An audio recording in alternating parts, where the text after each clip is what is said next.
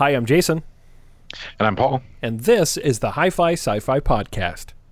Uh, uh, today we're going to be talking about season two, episode 17, Samaritan Snare. Jean-Luc, Geordi Specs, mysteries on the holodecks, asteroids, triple droids, telepathic betazoids, transporter, deadly claw, visitor from LA Law, photons, no Kirk, captain has gone berserk, shuttlecraft, Council Troi, Dr. Crusher's little boy, Klingon rights, parasites, new heights, phaser fights, Data's head, Tasha's dead, hanging by a thread, celebration, transformations, everyone to battle station. Start the series.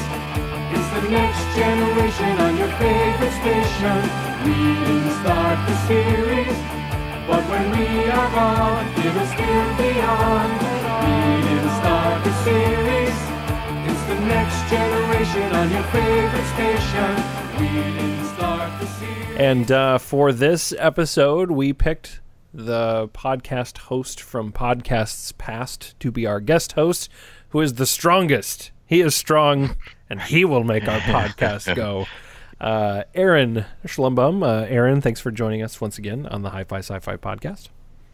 Thank you for having me for one of these episodes again. Yeah, it was just looking back. You had When the Bough Breaks, didn't you? I sure did. Wow. I believe, and, and correct me if I'm wrong, I believe you began talking about that episode by saying you hated that episode, and then by extension, all of us. Uh, That's you- true. It you- still holds true to this day. Do you feel that way about this episode? nope. Uh, I think there were certain episodes up for grabs. Uh, by the time I was in the mix, some of the other ones weren't available, so I grabbed the Geordi episode, and I'm fine with that. Yeah. I'll I'll live with that.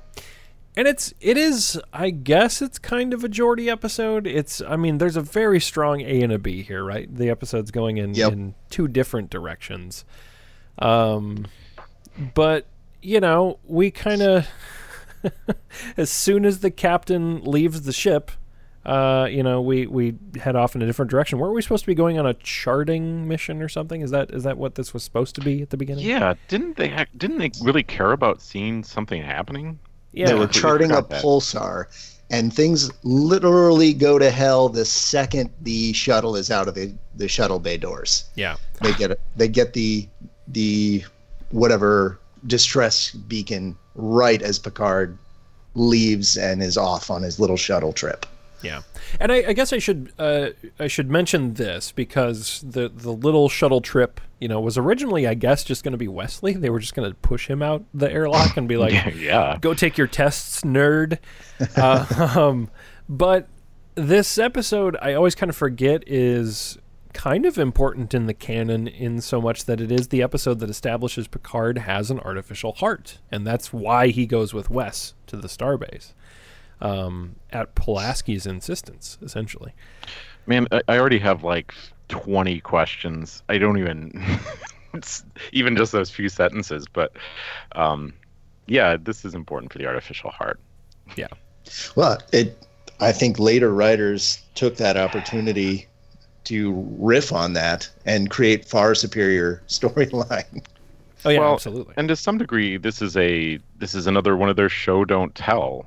He tells the story of how he got the artificial heart, um, but it's much more interesting when we actually see it later. Right? There's going to be an episode where we see everything that he just described. So But I will say this: the uh, the description of it is eerily accurate, and so you know, obviously, at this point, if you're listening to us and you haven't watched the episode Samaritan Snare, uh, this is your cue to pause the podcast, do that, and join us because we're going to skip around a bit. But that conversation with them in the shuttlecraft with um, with Wes and Captain Picard. I mean, the details are, are pretty good, right? Because he was he he definitely fought a group of Nausicaans. Uh, he describes being stabbed through the back. Uh, when he was stabbed, it pierced his heart, and then uh, the detail that he he you know, as I recall, I actually laughed, which um, all of that will ring true, and it's like the longest callback I think in the series because it's the Mm, tail no, we already end. of- talked about the longest. We talked about the longest, which is uh, where no one has gone before to um, I don't know the second episode. Oh, right. that would be longer. It's like a, the third to the last episode in season season seven. You're right when the traveler comes back. Okay, so it's maybe the second or third longest callback because it's late in season six when we actually yeah, it is. see this happen. But it, it does. They they do stay pretty true to Picard's description of why Well- he got an artificial heart. Yeah, and, we've seen them do that bit before to um, to positively or negatively, right? They they stick to the story about Betazoids. They stick to the story about Klingons. They they tend to take things they've said before as more or less canon, Yeah, um, pretty truthfully, which which is good. Yeah, they're they're pretty good with but- continuity. Yeah. I do have a, t- a question from a testing standpoint. Like, does Wes have to go there? Like, is it a testing center? Does he have to go there to take this test on a certain day? I couldn't. Why is he in a shuttle? uh, I mean, you know, it's it's uh it's the how equivalent much of the faster SATs, does right? the Enterprise go than the shuttle? Well, yeah, because I did have a big problem with that, where they're like, "Yeah, it's definitely not warp travel." I'm like, then why are they just stopping here? Like, they could have just Yeah. like they could have tapped the warp An drive and just gone beep Of boop. time, right? Yeah, Which the the very last bit of the episode shows exactly what they could have done. It's very dependent on that. yeah, Yeah. so they just basically set off on a road trip.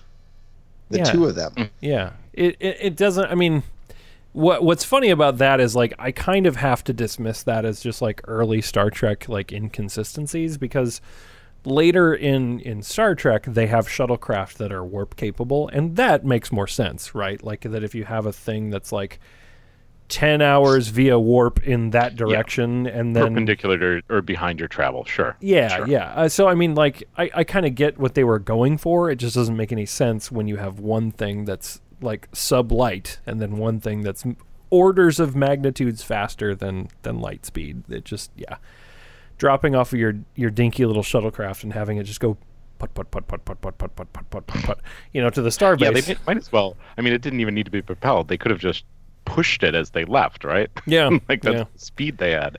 So Exactly. Yeah. Well, and it's it's obviously just a device to get them off the ship and then device and then put in the ticking clock. Because I, I gotta say like had they not done that the the, the encounter with the the Pakleds uh would have been just hella dumb right? Like it's just it's the most mismatched standoff that they're trying to make dramatic. Um and, and I mean, I don't know. Do you guys feel that that was uh, at all effective? Like, because that's essentially the Samaritan snare, right? Is Sure. is the Pakleds. Like that's the meat of the episode. So you got a bunch of dumb kids in a ship with uh, stolen crap, and then they try to steal Geordi. Like, Oh, how does I have that like work? 50 questions again. Aaron, Aaron, it's your say something. Yeah. So what do we, what do you think about the Pakleds?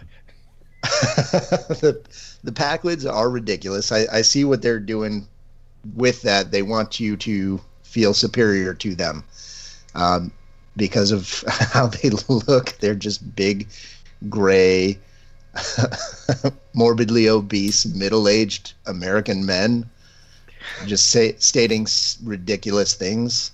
Uh, we we like to go in space and find things, and that's what they do and it's kind of a crappy way to present an alien culture. Yeah, that they're just Do we ever they're deficient essentially. Yeah. Yeah, do we ever see the Pakleds again? No. they're mentioned again. Are they? I think Okay. they rescue Lore at one point, but ah. that's all Oh. in the ah. background.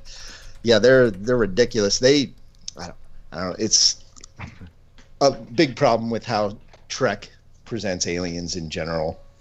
they, Well, so- they're always just humans with silly human foibles and crazy noises. They Um, are they are apparently, by the way, the list of appearances. Uh, if you go to Memory Alpha, they're only listed once in TNG, but apparently they're either casually mentioned or mentioned in the background an additional 18 times in Deep Space Nine. Wow.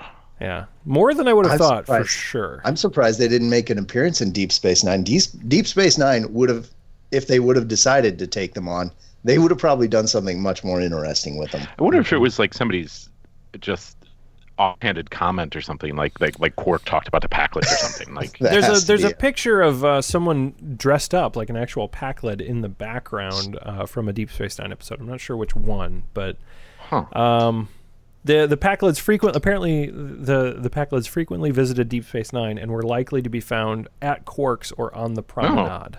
So if you s if you look, you can see them in the Wow. background. Well, so I do have a I do have a question calling back to what you said about you know they they fly around and they steal things. yeah. Um, they mentioned that they have Romulan tech and they have Klingon tech on Mm-hmm. board that they have stolen from the Romulans and that they have stolen from the Klingons. And the question I walk away with is would the Klingons put up with this? Absolutely not. yeah. Because the second they pulled this on the Klingons, it seems like they would be killed. And even if they had a Klingon on that ship, he would die honorably, right? Right. Well, and Like- he would, yeah. uh, Any any Klingon who was allowed to be captured prisoner is uh, that's, you know, that's not honorable, right? So they would have no. Oh yeah, he would fight to the death, and then they would blow up their ship. yeah, exactly. then they would just fly away and be like, Yep, yep. "Today was a good day to die." well, and like I just I, I do have a problem with the the entire prospect of of uh, the the Pakleds, and and I mean it's essentially, you know, the second time I watched this episode, I was I was thinking, you know, essentially this is an entire species of you know what the humans are in idiocracy right? Where like had they talked a register lower like vocally it would have been like you know what like Electrolytes make us go. yeah i mean you get the impression that like these guys flip on their view screen and they're just watching an episode of ouch my balls right? Like after and they're just like laughing wildly. Well, That's how the episode presents them. But again, they are still flying around in space, doing space stuff. I mean, that's that's something. They're they're presented as stupid little aliens who can't do anything, but they're still traveling around. If if the three of us were just suddenly put on a spaceship, probably wouldn't be able to figure out the doors. And if we or were just we would, but accidentally, and then we'd be blown into space. Yeah. yeah. we Yeah. we shoot ourselves into space, or we just can't open the door, and we have to cannibalize each other, and people are come back and find our bones, and we've starved to death, and we had a. They're like, what? did- What did these idiots do? There was, there was all this food. At all they had to do was push the food button. I think that was uh, you're describing the second episode of the series, The Naked Now. Is it? i mean it's fairly close Basically. about what, Um, what happens there yeah So another question, though, another question. So does the Federation know anything about the Pakleds? Does not Um, so. and because they say at the beginning, like it's a sublight craft, right? They they speak about it in very much the same tones as the um, boy. I don't remember their names, but the two uh, groups from Symbiosis and um, and Okona from Outrageous Okona. Um, that they're really just planetary, um, not warp capable, um, but they're again immediately willing to just go over and help them do whatever they want, make their ship go fast, put on some warp coils or whatever. You know, it, it, it, right after a, uh, I forget if it was the last episode or I think, yeah, I think it was the last episode. But so Prime Directive heavy, they now seem back to the no Prime Directive stance again, or at least the super gray one. Yeah, well, and I would also like to point out that this is another one of those episodes. Not only is there the the prime directive angle, which is yeah, should they or shouldn't they help these guys, but also there this whole episode could just have been called Worf and Troi were right and nobody Ugh. listened, right? Oh, like, yeah. Worf is back Yep. there like being the only adult in the room, right? Like he's just like, Yeah, this is- we don't know anything about them. Uh, we don't know what their intentions are. Do we have to send our chief? Like this doesn't sound sound like a good idea at all. And he just Yeah, It's hundred percent what he should be doing in that in that role in that Absolutely. position on the Riker ship. doesn't listen, right? The, Yeah. the only reason this works is Picard leaves, Data doesn't talk, Worf is ignored, Troi is ignored, Geordi's feeling super helpful. yeah, It's kind of okay Riker, to ignore like Troi. Riker didn't have his coffee today or something. Like Riker's off. yeah, yeah. Because it, It's- and uh, like, and this works. I would also like to point out that that not only immediately was there the concern, rightfully so, from the chief of security, and they're like, whatever, he's fine. Send him over there. These kids are dumb. But then Troi strolls onto the bridge and is like, do do do do, what the hell is happening over there? And then they're just like, ah, nothing. He's helping a bunch of dum dums. And she's like, no, they're gonna try to like do bad stuff. And then Data. Data's even like, you know, sometimes our counselor is aware of things that are beyond our perception.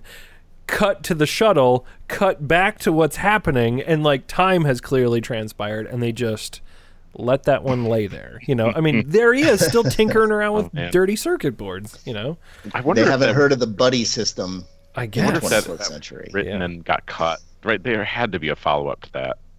Yeah, it Had to be. Yeah. I, I mean, it just it strikes me that like they had they didn't even write a clever way to like get around the fact that they should have been able to just like yank him back because like they had every opportunity to be to to assess the situation and go this is really this is pretty rough. We should either send over more guys or we should bring him back. But they did neither and then they're like, "Oh no, their shields are up." And then we have a standoff.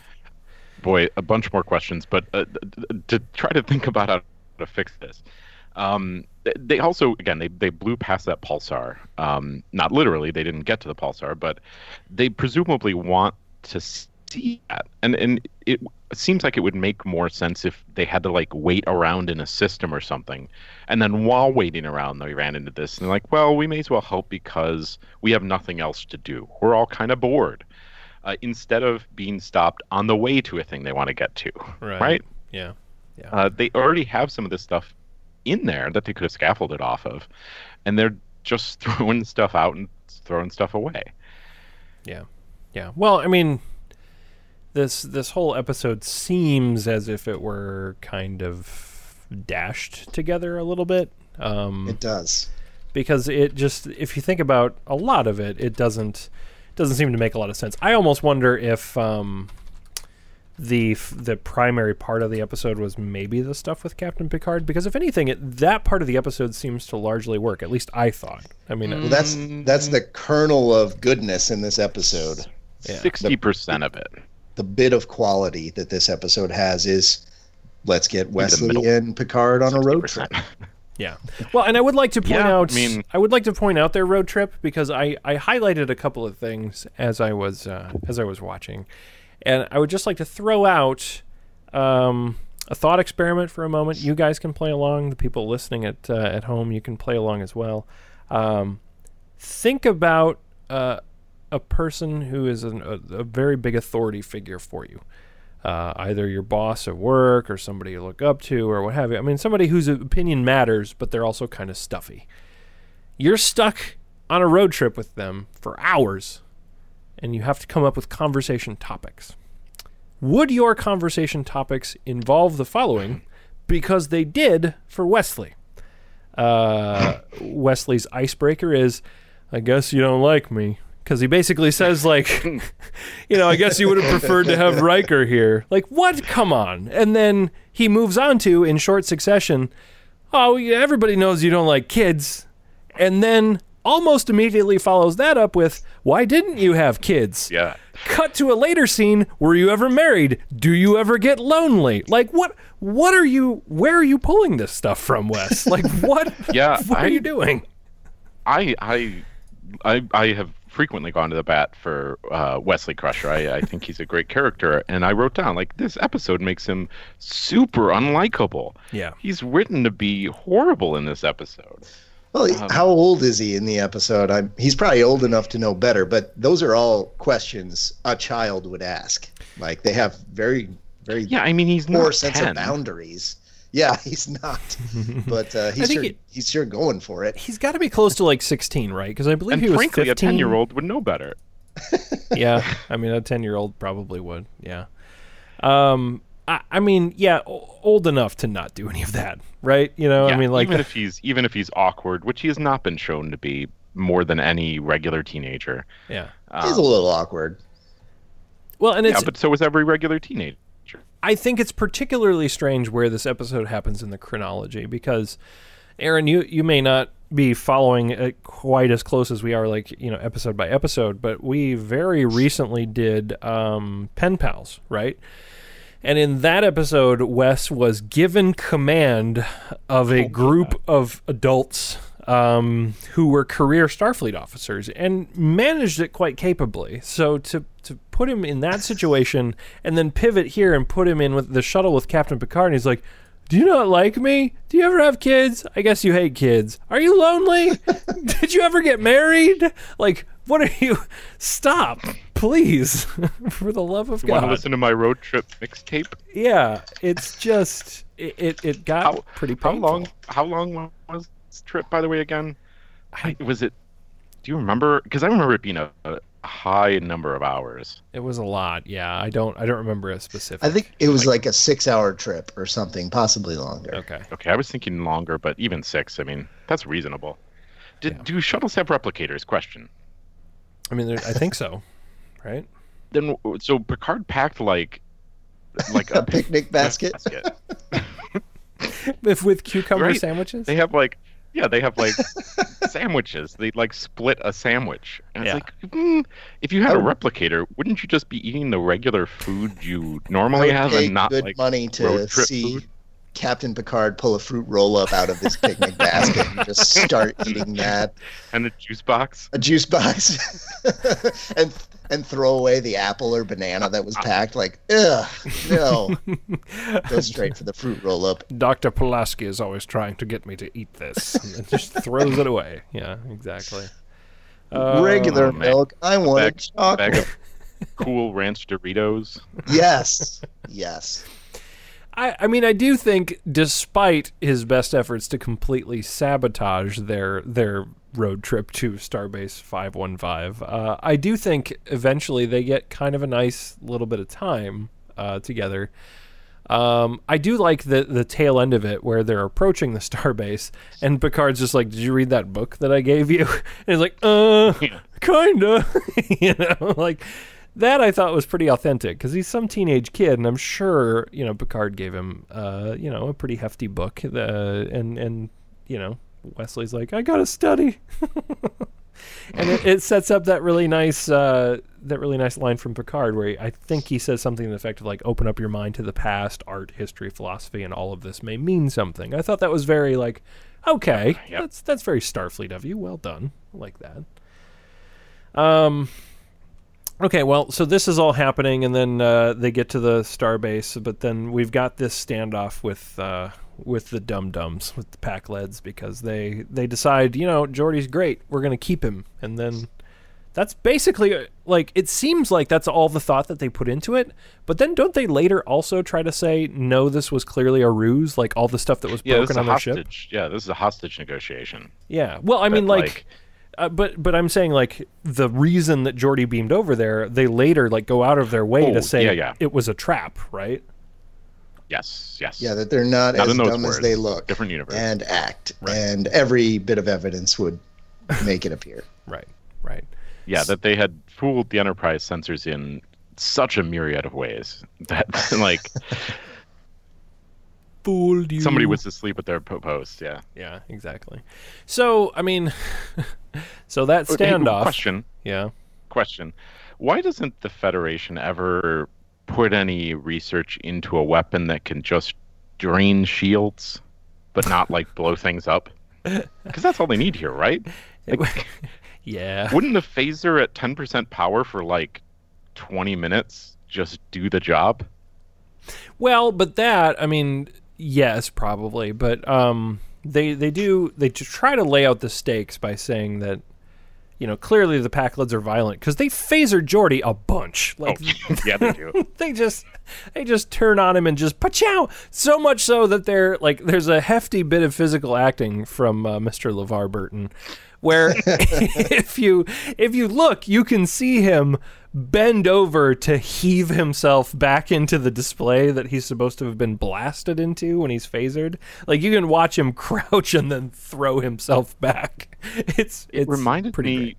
Of um I forget the episode now, but the one where he took the turbo lift and it was malfunctioning. Oh yeah. and he ended up on the bridge, right? He always gets these awesome, um, and I guess I don't know. I mean, I'm assuming it's LeVar Burton. It might be his uh, stunt double, but you he idiots. f- frequently gets these like throw yourself around things, and whether it's him or his stunt double, they're doing a good job at it. Yeah, so- that was in. Uh, that would have been in Contagion because that was when the computers were all messed up. Oh yeah, yeah, And, yeah. uh, yeah. He, he got vomited out of the turbo lift, and then Picard in that one was just like rough ride, Lieutenant Commander. Yeah, haha, thanks. Yeah, they they seem to always put Geordi in these, and I'm not I'm not sure why. Um, I, I want to point out. So the standoff is basically like, okay, we can't. I don't think they could do what you're mentioning, Paul, because if they take any provocative action, they're worried that the Pakleds are just going to kill him, right? Um, but I like the way they resolve this is like they have covert speak over an open channel, and Yeah.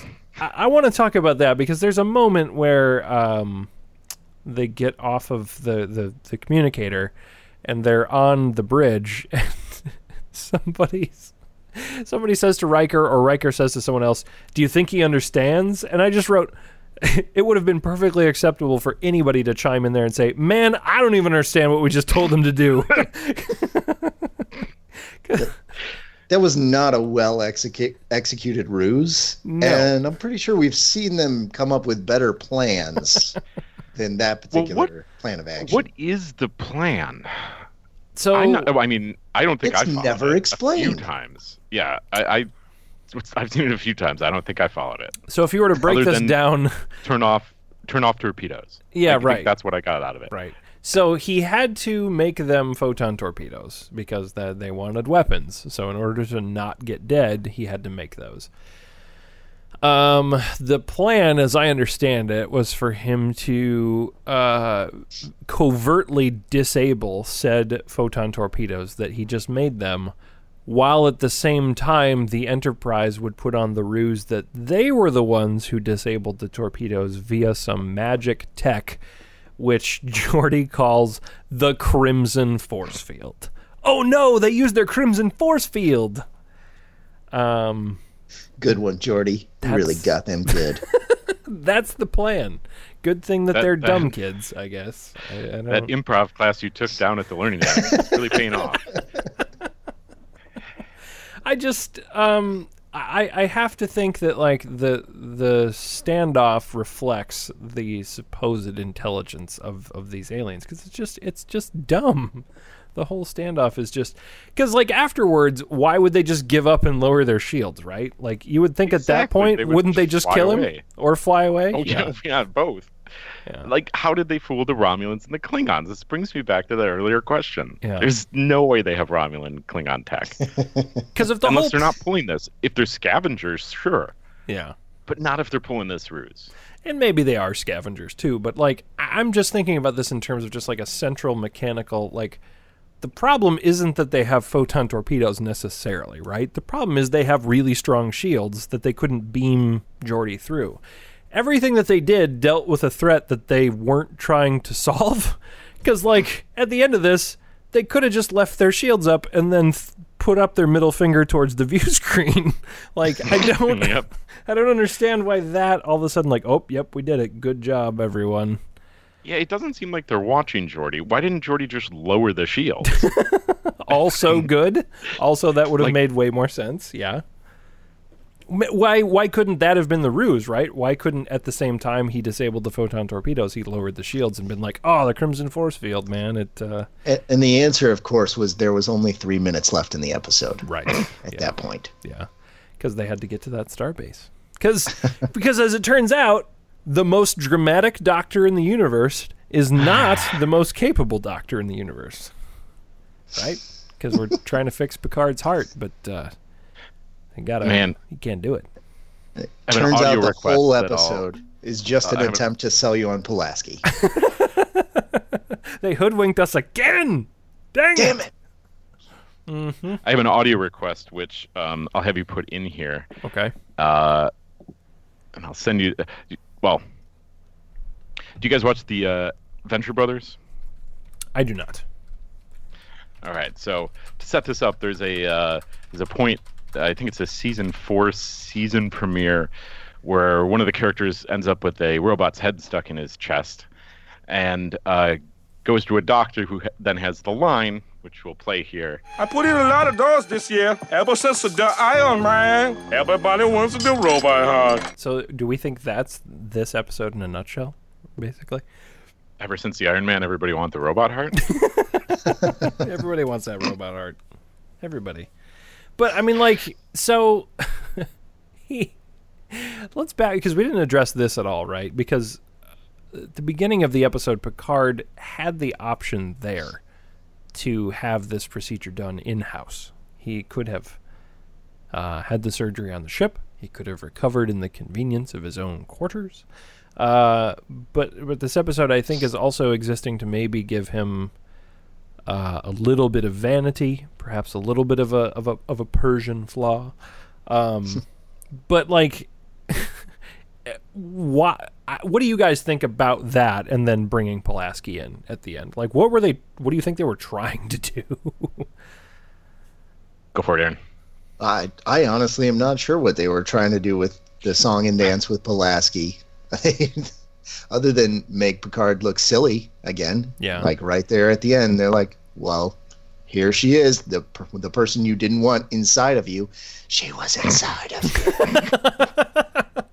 She's seen Man. everything, Picard.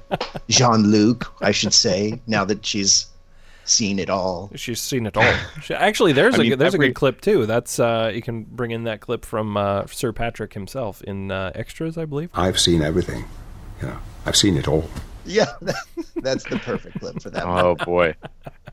so, if I'm trying to think about what they were trying to do, because they've tried a lot of things with Pulaski over the season, Yeah. the thing on the table is Picard, but um bum, huh, huh? well, the character they've written is not relatable, right? Yeah. Um, and so what they're trying to do here, I, I guess, is make her more likable and more relatable by making her the best doctor in in Starship Range. Um, even at the, when they're at a star base on a planet, that she has some skill that no other doctors have, and I don't know how that makes her more relatable. Um, I I don't know, right? I don't think it does. Well, maybe you're supposed to respect her more, or Picard is supposed to respect her more because he Clearly is doesn't. obviously Right? He not wakes her a, up fa- and a he's fan of her. Yeah, yeah. He He wakes is. up. He, his reaction is is almost exactly Picard as you is described all it, of Aaron. us. Yeah, yeah. Picard is all of us. Like, don't let that woman touch me. And she's just so proud of having done that. yeah. I got you, Picard. I've seen it all. I mean, if they still had money in the future, I would have uh, almost expected her to have slipped him a twenty under the operating table, right? Where it's like, all right, thanks for taking care of that. Thanks for feigning that you didn't know how to do this, so I could come in here and mess with Picard's innards. 'Cause- Yeah, because the guy says that he's done it hundreds of times. It's like, well, I guess that's an okay number to pull out. I think it maybe runs a little low, but yeah, these are experienced doctors, and he's like, well, there's not going to be any complications. And as soon as one happens, he's like, wow, I've never had a complication before. Not sure how that's supposed to go.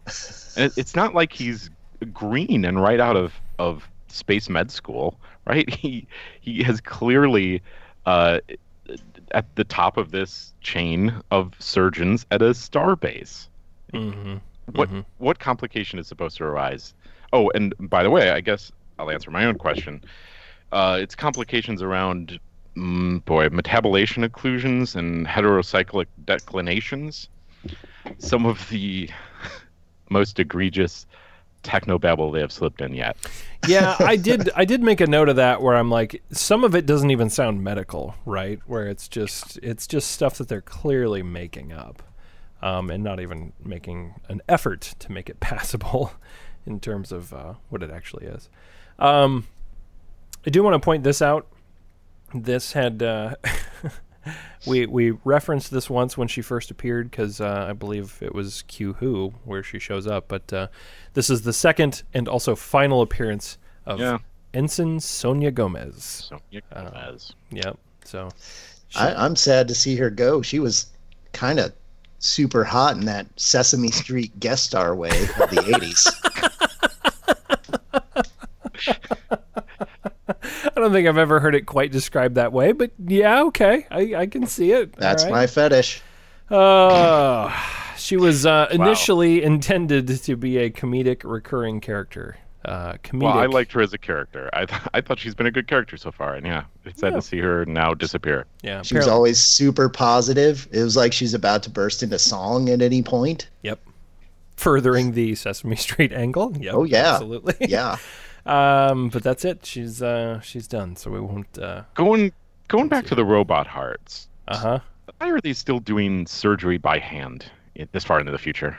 Yeah, We have robots doing surgery right now. So Yeah. it is Right. odd. It, it it so they've 3D printed Picard a new body before. Um, Uh huh. why they, they this is canon. Uh yeah. yeah, I know where So you're going with this. what's- Yep. Right? What's to stop them from putting him into the teleporter and being like, teleport everything but the heart? All right, bring back everything but the heart. Whoop, new heart. Just make sure all the holes line up in the right places. this is this is this is teleporter, maybe 201.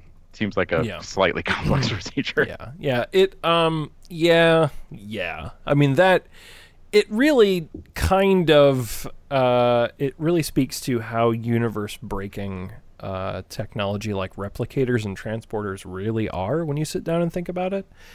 Um because yeah, I mean if they if if I buy the idea that they would they're able to replicate matter as it exists, but not you know fabricate anything. But then that's what a replicator is. So, so yeah, I mean, at no point somebody was just like, well, we've we've grown him a whole other body, so what's to stop us from just like giving him an actual heart again? Um, Frankly, yeah. Why is this even an artificial heart? That's a good point. you I know, mean, I'm not even. yeah, I'm not even going to that one, but sure. Yeah, like they they've brought they've brought people back from less. Like a, a, a regular organ just seems kind of like small potatoes in comparison. I guess. Um, I think r- this one was uh, had some sort of malfunction in the early model, and they're replacing it with a better model, like an iPod or something. right, right. Well, Well, yeah, I guess. Yeah, I started down one track of that, but you're right, Burns. There's a whole different track here of the reason when that we give people artificial hearts these days is because we don't have a pile of hearts laying around, and if you have a replicator, you have a pile of hearts laying around yeah, you have a pile of whatever you- literally whatever you want laying around. because you could you could say all the you know the technobabble about you can't replicate things that are complex, but a heart is not complex if you're just p- putting one on a table. Um, from a biological standpoint, that's replicable. Yeah, yeah. So, yeah, that's one of those questions that you just kind of um, you go, yep, we'll move right If you past. can, are are we saying if you can replicate a steak, you can replicate a heart? basically, right? yeah, Now I'm like, I wonder if you were a super weirdo in the future, you could ask for like a human steak for the from the replicator. well, Be like, I eat humans from a replicator, so it's when they're not weird. I Well- think that comes up in Deep Space Nine too, doesn't it? Actually, yeah, a lot of things come back up in Deep Space Nine. There was, uh, yeah, cloning and yeah, uh, oh yeah, hmm unethical usages of human tissue. Yeah, absolutely. No, so there, it's unethical to eat humans now. there's um, all of that stuff. I mean, also the existence of a holodeck, right, where you can make anything happen. Uh, you know, we haven't gotten to the character of Reginald Barclay, but he has holodeck fantasies. His holodeck fantasies are Yeah. adorable, right? Because that's not I what most Barclay. people's holodeck fantasies would be. So yeah, there's there's a whole lot of you you get just below the surface in Trek, and it just you kind of go, wait, what about this? What about this? What about this? What about this? Yeah. Um, so yeah, some of this you do have to kind of sidestep. Well, and I guess they're not that far away from from having an EMH, um, which will show up in, in Voyager. right. um, right? They they're they're on track. It's just they're still really rooted in um, that whole idea.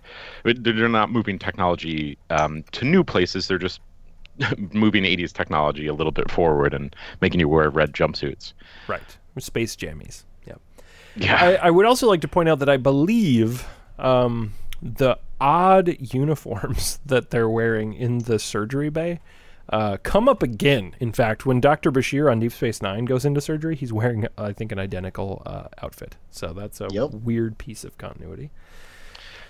Um, it, it, all I could think of when I see them is the um, I'm gonna forget what their actual name is, but the um, the highest level Imperial guards that, that guard the Emperor in Star Wars. Crimson, Crimson Yeah. Guard or whatever they are. Yeah, yeah. Yeah. I think they're yeah, the Emperor's Guard. Yeah. Yep. Yeah. It's kind of uncanny. Um so this episode um is the thing that happened. Um we we get Geordi off the ship, we get Picard picked up, rumors of his brush with death are greatly exaggerated, and then we warp out of there. Yeehaw! West did okay on his tests. Let's go back to the stars. Um was it worth it? I mean, do we have anything else we want to say about this episode before we kind of render our verdict on this one? I- think it was not a good showcase for Geordi, uh, for him being kind of the centerpiece of one of the one of the uh, storylines in it. He did not get to be at his best in this one, which is unfortunate. He's one of my favorites from this show.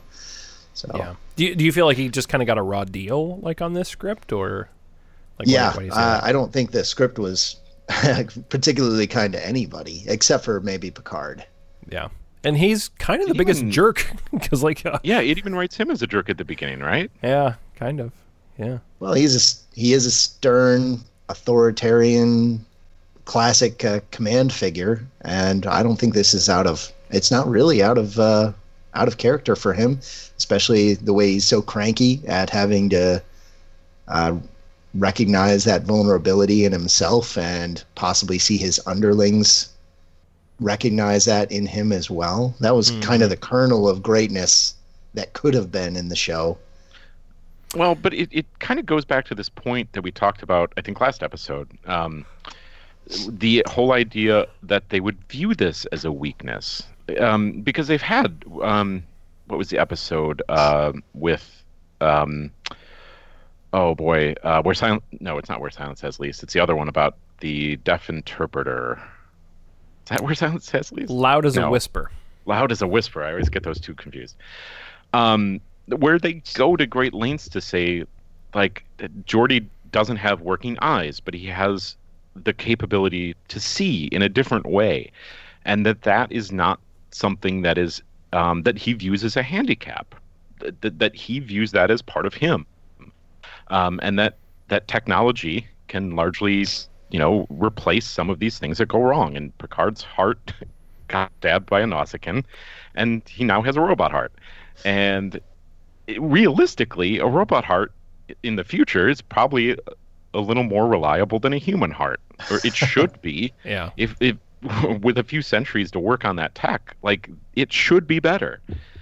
So it's just going back to that idea that that if you're not um 100% human then something's wrong with you right that it, that if you have any sort of yeah i don't i don't think it's that though i think i think they're definitely you know i i, take schlumbaum's point pretty well that um if captain picard is this sort of classic commander right that he's uh you know he's he's hard as iron you know uh that that he he wants to be seen as the the ultimate you know figure of command um that I don't think it matters so much that you're you're because you are correct, Paul. I don't I don't I think that's how everybody on the crew would see it.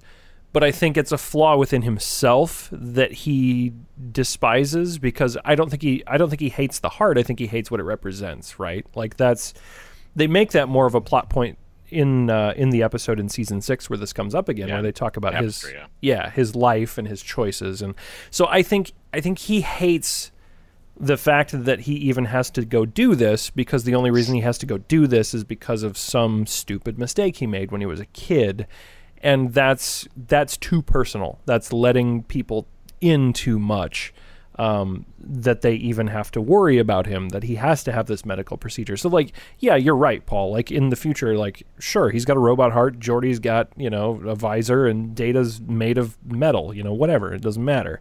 But i think it matters to picard and I think that's why um, that's why I think it works here. Actually, like I'll I'll probably I'll back up Schlumbaum on this one because it's it's it doesn't matter what the crew actually thinks. It matters what what Picard thinks about it, and he clearly just doesn't want anyone to know about it. He just Yeah, that's a fair point. That's a good point. so yeah.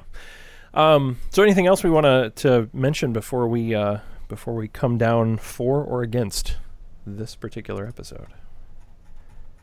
Hearing none. Boy, I feel like, like I have so many questions, but there's just not that much there. There's, there's not much meat on that. Yeah, I mean, you can Um, kind of you really start to pick apart an episode that's that's pretty thin like this pretty easily, but like it's so on its face dumb, you know, right? That Yeah, it's like it just it- it's It doesn't really deserve the uh, the further well, I guess it goes back. It goes back to the point of you know, is this one you could make better in any way? And I, I don't know. How would you make this better? What would you? Oh, you could because that that kernel of greatness there with the road trip with uh, Picard and and Wesley, they trip. could have. Yeah, they were they were in that shuttle for six hours together, and there was enough there for them to come back to that and make a great episode, like three or four seasons from now. And No, yeah, They- yeah, yeah, yeah. they could have done a lot more with Wesley and with uh, Wesley and Picard, and made that much more interesting piece, and really cut down on Pakled time, which everyone would have been fine with. Well, and I think I think the Pakleds need to be significantly reworked if you're going to keep them at all, right? Like I think, I think the fact that they're actually dumb, like that that should have been more of a ruse, right? Like that should have been. Yeah. They should not They're actually the only be that part of the stupid. episode that makes me smile, though. Well, that's true. that's yeah. Uh, th- At the end, uh, yeah, I don't, I don't hate this episode because they everything in it is kind of silly. It's Yeah. just silly. Well, and maybe that's the problem. They're mixing too much silly stuff with too much serious stuff. Right? Picard is Picard is going for a surgery to replace his heart. And it's in the same episode as these this silly race of aliens that are both simultaneously super cunning and super dumb. Yeah, yeah. I, I feel like in a in a different presentation, you know, like having them having that ship literally floating like right beneath the saucer of the Enterprise, where it could have been destroyed in about three phaser blasts. Like, Yeah, so what's the balance here? Right? Because they have there it's a hostage negotiation in some some respects. But they have a tractor beam. The shield doesn't negate that, right? They could hold them there. And they could say, Well, we're going to kill Geordi and the response has to just be, Well, if you hurt him at all, we're towing you to space jail, yeah, right? Which they never did, as far as the No, episode they're just like, goes. Well, have fun. Have fun with the next ship you run into. yeah, yeah, exactly. Yeah, that's also the part of the episode where at the end of it, it's just like, okay, bye. You know, I'm like, what? You're just okay. Um, the important thing is that there were no consequences. Yep. None. Exactly. So I would say, Aaron, as our esteemed guest host in the third chair, you get the honor of going first. Um, keep in mind that when we say wh- we recommend this episode, we are picturing, you know, this is the kind of episode you wouldn't mind being in the list of somebody who's who's new to the series. Um, do you think it? Do you think it's essential viewing for someone getting into Star Trek, or is this one that we should probably skip because it's just too embarrassing to uh, to, to the Uh, franchise? I would say it's eminently skippable, Uh-huh. uh, but uh, it's not one that I I hate or just have any anger at its existence at all. Yeah. But there's there's really not a whole lot there. The Picard vulnerability thing will come back up in a much better episode later on in the series. So Mhm. that's uh, that's the one thing that's really worth saving. There's not a whole lot else in there that you, you wouldn't really miss anything by running oh, running past this one. Yeah, that makes sense. Paul, what do you say? Well, I mean, you missed the Pakleds. You do. They're no, kinda, they're worth no. I it. mean, they're fun. Like I, that is the part that I don't know. They're fun to have um, in that sort of Star Trek wheelhouse, right? If you have friends who ha- or, have watched Star Trek, they're gonna talk about the Pakleds at some point. Yeah, once you have that, then there's not much more. You're right that the Picard Wesley stuff is good, but they're gonna show it later instead of just telling you about about the Picard heart. Um, and as much as, as good as all that is, they yeah they just do it so poorly. And um, yeah, skip skip. I'm just Well, this has no this has no punch to it, but I am going to say watch, um, and I'm going to say watch, and by being outvoted two to one, but I'll, I'll yeah, you say got the safe, safe bet there. yeah, yeah. Um, but I'll argue for it if only because the the stuff with Picard, um, and actually having uh, some concern about his image and his ego, I think is compelling. Um, I, I think it anything that adds dimension to a, a character like that, uh, which is also believable. I could absolutely believe that that for him, his crew is is pretty much all he has. Right? He's not a he's not a family man. He's he's never married. They cover that with Wesley's awkward questions in this episode. They Um, do. So so his image in the eyes of his crew is a thing they kind of painted in this episode that it is a thing that he doesn't want anyone to know concerns him, but concerns him deeply, and I think that's Sure. truly compelling. And then I think uh, this is the first time we've gotten a chance to really see that there is a, a special relationship between Picard and Wesley, um, even though you know there kind of shouldn't be, right? Because he like Wesley's really dumb in this episode and and does a bunch of dumb stuff, Uh, but and Picard hates kids, but somehow there's there is something there that transcends that, and I think that does come through, even though Wesley's questions are are so awkward. So Yeah, I do not disagree with that. It's just a shame that they packed that like ten minutes of really good stuff in an episode that is about dumb Really- aliens, dumb fat aliens. yeah. Well, and you, like you said, the crew is all he has. But boy, as soon as he le- leaves, the crew is acting like a group of idiots. yeah, it it does feel like the inmates uh, running the asylum because, uh, yeah, they as soon as they they leave, I mean, yeah, they just, I mean, Worf should have been left in charge. again? All stars. No, Yeah. let's just hang out here. Yeah, Let's have a party. I mean, Worf is literally rolling his eyes because he's like, if the captain were here, he would have listened to me. Um, No, he wouldn't have. yeah, that's also probably true. Yeah. Um, well, Aaron, as always, uh, it is a pleasure to have you on the show. Thanks for joining us for the Samaritan Snare. Thanks for having me. Do you have anything on the internet you're particularly proud of and or want people to know about to come find or or should you remain anonymous? Anything that involves me on the internet, I'm deeply ashamed of, so I don't want to discuss it here. Yeah. Okay. Understood. Much like Picard, you just want to keep that swept under the rug. Sounds good. Uh, until next. Sidebar: Aaron has a robot heart. Putting that out there. I've got a robot something that I don't want to I don't want to share with the world yet. Uh, please uh, make sure to uh, find us on social media. We're on Facebook. We're on Twitter if you search Hi Fi Sci Fi Podcast. Also, all that stuff is on our website, hi fi sci fi podcast.com. We are rapidly approaching the end of season two. Um, Oh yeah, we are. as we build momentum there, uh, be thinking about some questions you want to ask us either about the season that we are having now or the season ahead, because we'll probably do a wrap up show um, at some point for season two. So keep that in mind. Uh, you can also email us. Uh, it's just our names at the website address. So Jason at hi-fi sci-fi podcast.com, Paul at hi-fi sci-fi podcast.com. Until next time, I'm Jason, And I'm Paul. and uh, we try to make podcasts go. This podcast is strong.